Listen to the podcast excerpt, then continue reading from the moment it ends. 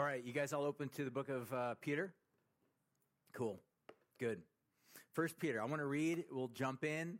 Uh, we have been kind of moving a little bit slowly through this book. Uh, hopefully, we're going to pick up pace today. I say hopefully because uh, we'll see. We'll see where we go. So uh, open up, if you would, First Peter chapter 1. I'm going to read verses 3 through 4, and then we will jump in. It says this. Why don't we just pause, reflect, think, consider uh, God's word right now. If you guys don't have a Bible, you can go ahead and raise your hand. We have some ushers that would love to get your Bible. If you don't own a Bible, go ahead and keep it. It's our gift to you guys. Um, 1 Peter chapter 1, verses 3 through 4 says this Blessed be the God and Father of our Lord Jesus Christ. According to his great mercy, he has caused us to be born again to a living hope through the resurrection of Jesus Christ from the dead to an inheritance that is imperishable, undefiled, and unfading, kept in heaven for you. And this is the word of the Lord. Jesus, right now we pause and we ask you, God, that you would just let your word reveal to us who you are, your nature, who we are, what we're in need of. And God, transform us. And then send us out of here, Lord, so that we would have purpose and meaning in our lives as opposed to just meandering through this existence, trying to make sense of who we are, what we're up to, where we're going, how we're going to spend our money and our time and our energy. So, God, renew us in your presence. Revitalize us by your power. And we ask these things in Jesus' name. Amen. Um, I'm going to read a uh, little quip from a commentary. It's from the African Bible Commentary. Um, super great little statement, kind of summarizes. He says that Peter's readers may wonder how they can possibly enjoy peace when they are strangers, far from home, and then ultimately suffering all kinds of trials. So I want you to think about that.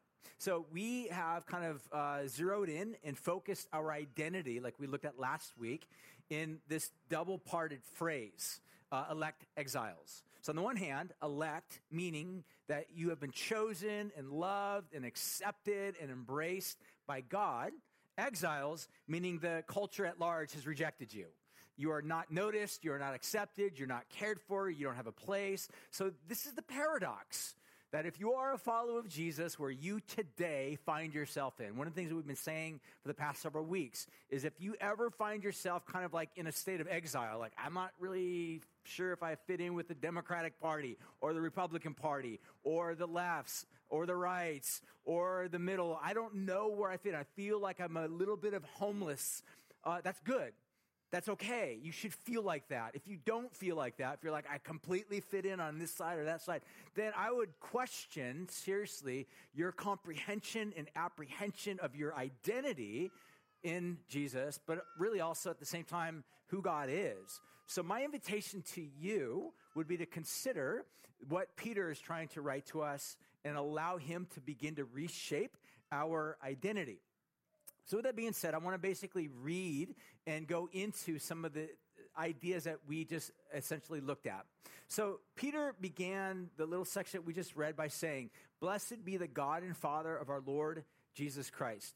So, I think what he's trying to do for us is trying to help situate us. In other words, that in this world, of trial and hardship and tribulation and difficulty, it's important for us to understand our identity, who God is, our place, our positioning that we have with Him. Because if we forget that, then what ends up happening is we find ourselves trying to find our identity elsewhere. And what that ultimately ends up leading to is a place of just chaos. Um, and as we begin to read this and understand this, what I want for us to think about is Peter initially starts off by saying these words. Again, blessed be God and Father of our Lord Jesus Christ. Before we even move any further, I want to just kind of pause and reflect a little bit upon this important thing. I want to look at quickly three things. Number one is we see that this is basically a very traditional Jewish blessing. Again, the word blessed can just mean thankful. Like, I'm thankful to you, God. It's kind of like an act of praise or worship. Uh, some scholars think of this as what we would call a doxology, where as Peter is writing this, as if he just stops and he pauses and he praises God, um, which is a a good habit to do, to cultivate in your life. If you ever find yourself just going through life, speeding through life, life speeding be, beyond you, by you, um, especially if you've had kids, you notice that before you know it, those kids grow up and they have kind of passed from this phase of being infants to all of a sudden they're driving, right? And you're like, how in the world did that happen? Um, and what we learn from Peter is I think there's, there's something that can be cultivated in our lives whereby we train ourselves to pause and reflect upon God's goodness. We praise him, we bless him, we love him. This is exactly what Peter does. We see a couple other examples of this, for example, in the New Testament. Second Corinthians, Paul writes verses 1 through 3. Listen to the, again the, the way that he describes this. It's kind of like what scholars would describe as a liturgical formula. Listen to how this plays out. Uh, first, uh, 2 Corinthians 1 3. Blessed be the God and Father of our Lord Jesus Christ, the Father of mercies, the God of all comfort. Uh, Ephesians chapter 1, verse 3. You can write this down as well. He uses the same type of liturgical formula.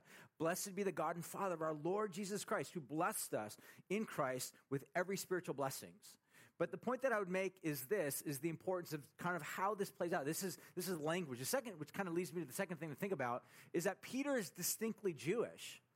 I don't know if you ever pause to really think about that. Uh, Peter is culturally, religiously Jewish. Just pause to think about that. Um, one final thing I would say before I move on to the next one is because of that, again, I don't know how you think about other cultures. Christianity is a multicultural family. Multicultural family. It's one of the reasons why there is absolutely no room, no room whatsoever for any form of hierarchical ethnicity, meaning racism. There's no room for it whatsoever. Peter was Jewish. Christianity started as a Jewish community. It began to expand outward into Gentile regions, meaning non Jewish regions. But we see here Peter, as a Jew, using Jewish liturgical language to define and describe the documents that we use to really try to make sense of who God is. So, the third thing I want to use eh, or think about, pause and consider, is the usage of what I would describe as sort of this father son paradigm father son paradigm. Um, and just pause and reflect upon this. And I think this is so important. And I'll tell you why in just a moment. Um, the simple fact is, is the very first recorded words in the Bible of, of anybody are really important. So, for example, if you go to the very beginning of the Bible and you see the very first time there's a recorded word of, say, for example, uh, Adam with regard to his wife. In fact, most scholars would agree that the very first words of Adam over his wife, bride, Eve, Eve are, it's a song of praise. It's a song of praise.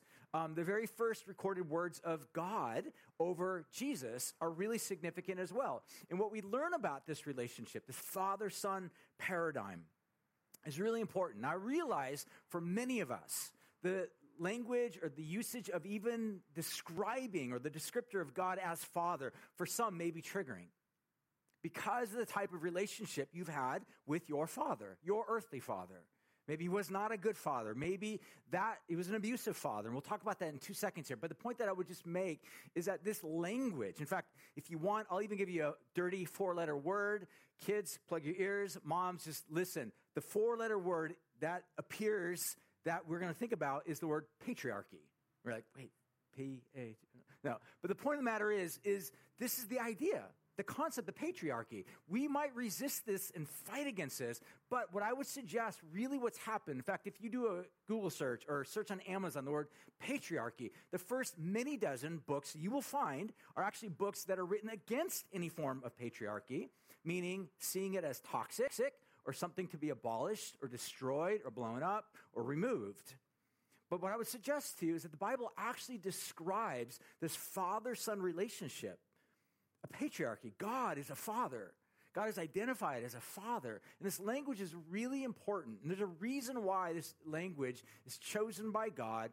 It's important for us to think about it, consider, to align our understanding of fatherhood or patriarchy in this context of Jesus and the Father. Listen to how the very first time the Father, God, speaks to Jesus, the Son. Matthew chapter 3, verses 16 through 17. Listen to what it says. When Jesus was baptized, immediately he went up from the water, and the heavens were opened to him, and he saw the Spirit of God descending like a dove and coming to him to rest upon him. So we see this uh, language of Father, Son, and Spirit. Listen to what the Father actually says, the very first recorded words of God to his Son, Jesus. It says, And behold, a voice from heaven came out and said, Listen to the words, This is my beloved Son, in whom I'm well pleased. Very first recorded words of God the Father, this patriarchal figure, over his Son, Jesus, is this is my beloved Son, in whom I'm well pleased. Notice four things real quick, and we'll go through these and wrap it up with the final thoughts. Number one, when Jesus was baptized, his father was there. He was there. He was present. He wasn't absent. He was there. Secondly, we see that he made his presence felt, felt, sensed by sending the Holy Spirit. The Holy Spirit descends upon him, and this becomes this representation of the Father's presence over his Son. Thirdly, we see that he made his presence known by speaking, This is my Son. This is my Son. Fourthly, he expressed his love. This is what he said He's my beloved Son. I love him. Guys, think about it this way. This is the ultimate expression of what fatherhood looks like. Never, ever will you find a more paradigmatic image or picture or quintessential example of what fatherhood ought to look like than this image right here. I, I, would even go so far as to say that every form and facet and construct of fatherhood from here needs to be built upon this. Should it miss this mark, it creates a parody and recasts an image of brokenness. If you want to think of it this way, this is the major key, the major key that every other tune of fatherhood needs to be fine tuned to. And if it's off key, what you end up getting is dissonance and chaos. And I would suggest to you this is one of the reasons, the key reasons why fatherhood is a triggering word for many. Listen to how Mike Wilkerson, a pastor and a leader who wrote a really good book called Redemption, you can check it out on Amazon. I highly recommend checking it out. He says this tragically, for many of us, the father child, father son, father daughter relationship is fraught with fear, shame, dread, disappointment, or absence. For some of us, the word father has been darkened by the worst evils can you ever hope to know a God, to know God as your father, if your view of father is so broken? This is a triggering word for good reason. Because in so many contexts, a father, rather than being a protector of wife and children or family or others, ultimately leads to this one where the kids and the wife need protection from him. Where in other contexts, where a father should be the one who brings peace and affection into the family instead, instead bringing chaos and stress. All because the Father was not tuned rightly to the key of God the Father and the Son. This is really important to think about this because Peter will use language that's deeply connected to the storyline of God as being Father. Jesus is described as the Son. To get this on point would ultimately lead to a father doing what a father ultimately should be doing. To not get it right ultimately leads to daddy drama or daddy wounds or father wounds. And what I would suggest to you, reason why this is so important is because the entirety of Christianity is actually framed upon this relationship of Father, Son, and Spirit. And the deep resonance and love and community and relationship that's framed within this context, what we would call the Trinity. Others from, say, for example, an Orthodox perspective would describe it as like this divine dance where God is in harmony, this harmonious relationship with Father, Son, and Spirit. And as they come together, this resonance of love is coming forth from. That's exactly what we see from the Father's words over Jesus at his baptism. These are words of incredible, red hot, fiery love of God for his Son. And I would suggest this is what Christianity is. Christianity at its core is this profound, dynamic love relationship of Father, Son, Holy Spirit, and then God inviting you and I who are otherwise estranged and broken and lost and sad and depressed and filled with anxiety into the very heart of this relationship. That's what Christianity is. It's God the Father in his incredibly dynamic, red hot love inviting you in to be loved with that same degree that he shows to his son. If I were to pause right now and just say, does not sound good? I mean, isn't that really at the core of what it means to be human? All of us are longing for and craving for is to be loved, to be accepted, to be cared for, not to be judged, not to feel as if everything we do is under the scrutiny of somebody that hates us. Now, again, there's all sorts of distortions, which I don't have time to get into, but the point that I want to make is this that this is the core of what Christianity is God doing something about what has drawn us away from this core the sin, the disharmony, the choosing to tune ourselves to other keys and tunes instead of the one that is set forth by God, and trying to make ourselves central instead of the Father. And then, like what New Testament describes, all we like sheep, we've gone astray. All of us have fallen short of this weighty glory of God. And it's God inviting us back into the heart of things through this process, what we would call repentance, turning from our sin, and faith, turning to this God who loves us. In short, what I want to do right now is I want to wrap this up and finish up with some final thoughts. And what I want to do is because at the core of this, what I think what Peter is trying to remind us that what Christianity is at its core is us receiving the invitation that God is offering to us to turn to Him.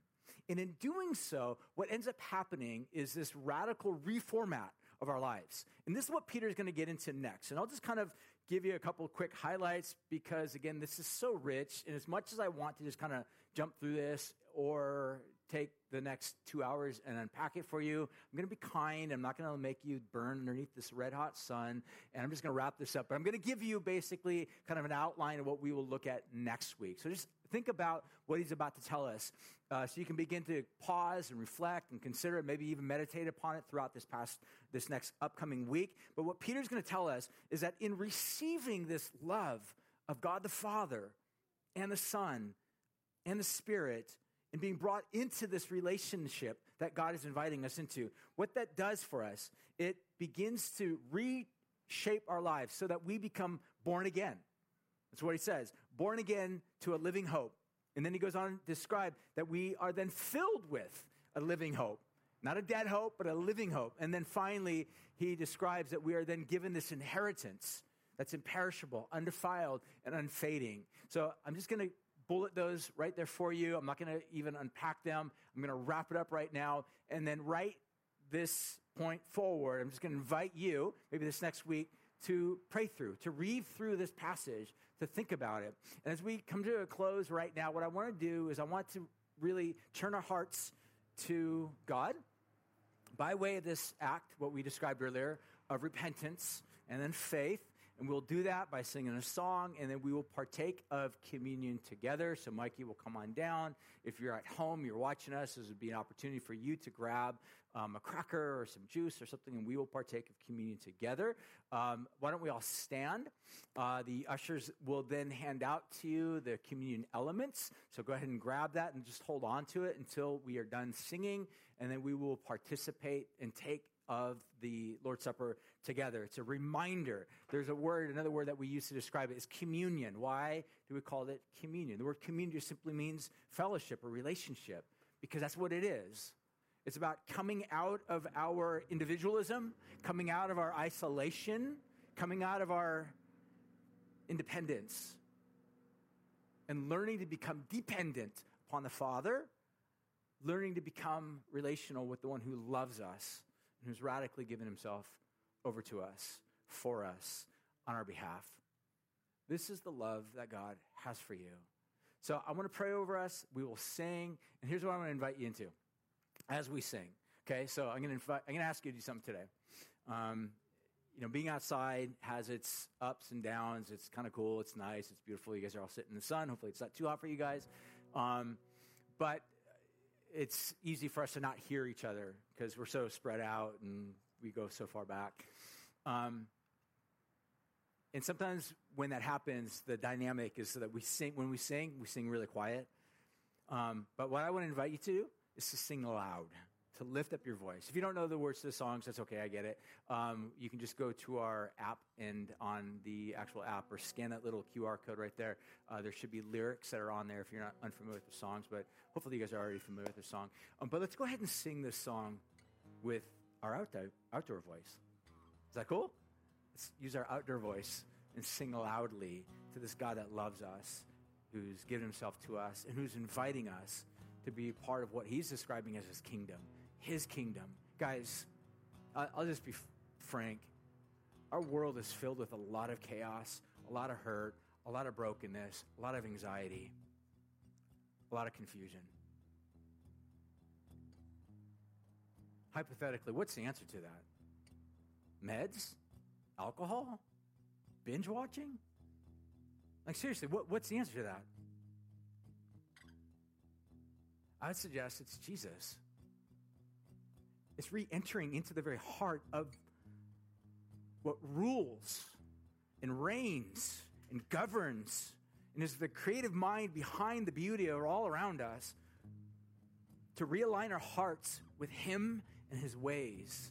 That involves this act of repenting, turning from those elements of our heart that are hardened to Him and asking Him to reshape us, to remake us, to become people that rightly reflect Him.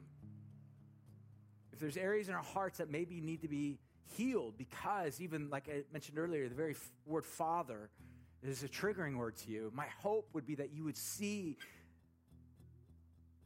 the recreation, the realization of what fatherhood really ought to be by just pausing and observing the love of the Father to the Son and then being welcomed into that relationship, patterning our lives after that. So let me pray. Let's use our audio voices and sing, and then we'll partake of communion together. And we'll wrap this whole thing up. Jesus, thank you for your great love. And we turn our hearts even now to you. And we lift up our voices to proclaim your greatness.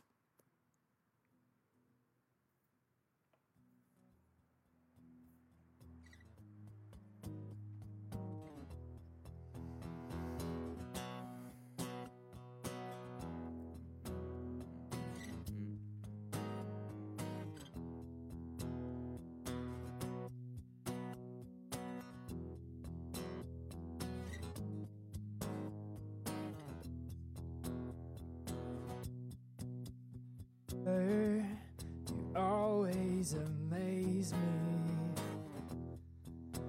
Let your kingdom come in my world and in my life. You give me the food, you give me the food I need to live through today. And forgive me as I forgive people that are wrong Lead me far from temptation. Deliver me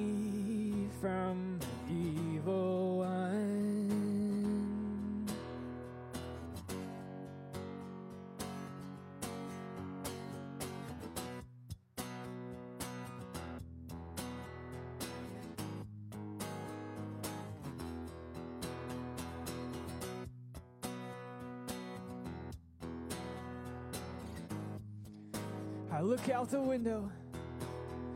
I look out the window.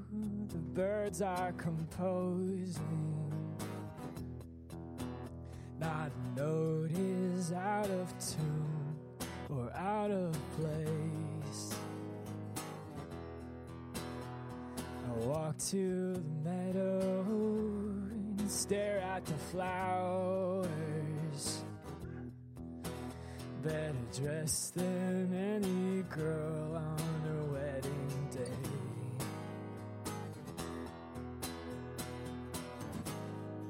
Why should I worry? Why do I freak out? God knows what I need.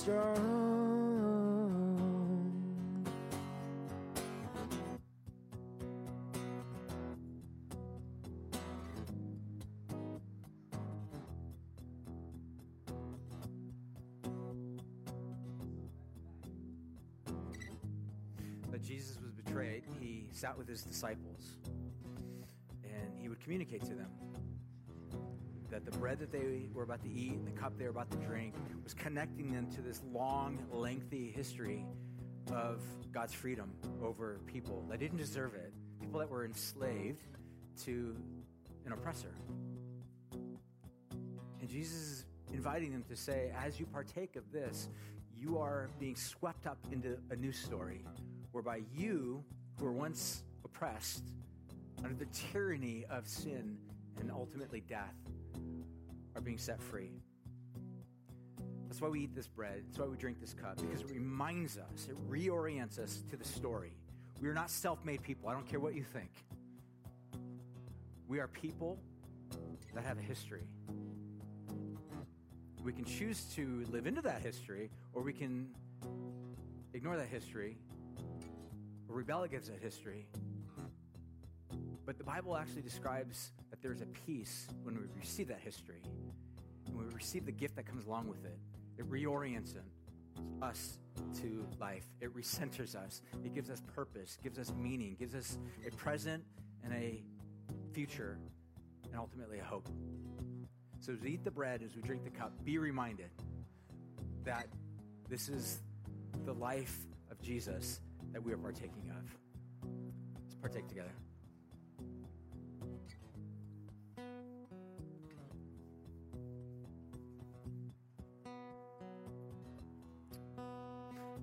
If you can just hold on to that in your hands and uh, let's sing the chorus this one last time. Is that cool? Uh, but again, we're outdoors. Use your outdoor voice. Let's sing loudly. Proclaim this. Let's let this kind of be an anthem of worship and honor to our God. And then we'll wrap this up.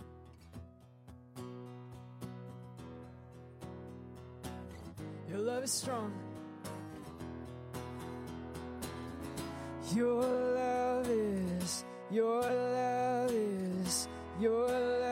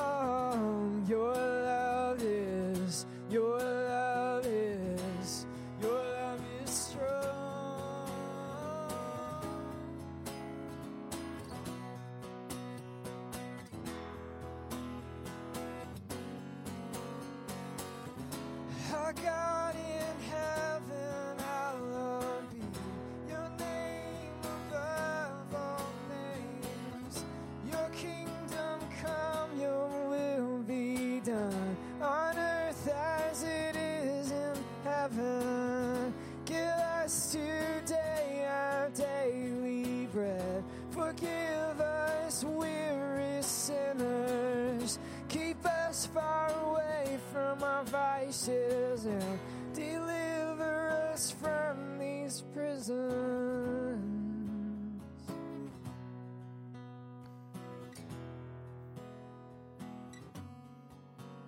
I'm going to pray over us and dismiss us. Jesus, thank you for your great love. We today, Lord, receive what you have to offer. God, we bring, we have nothing to contribute, nothing to bring other than our own brokenness, our sin, our rebellion, our hurt, our pain, our anxieties.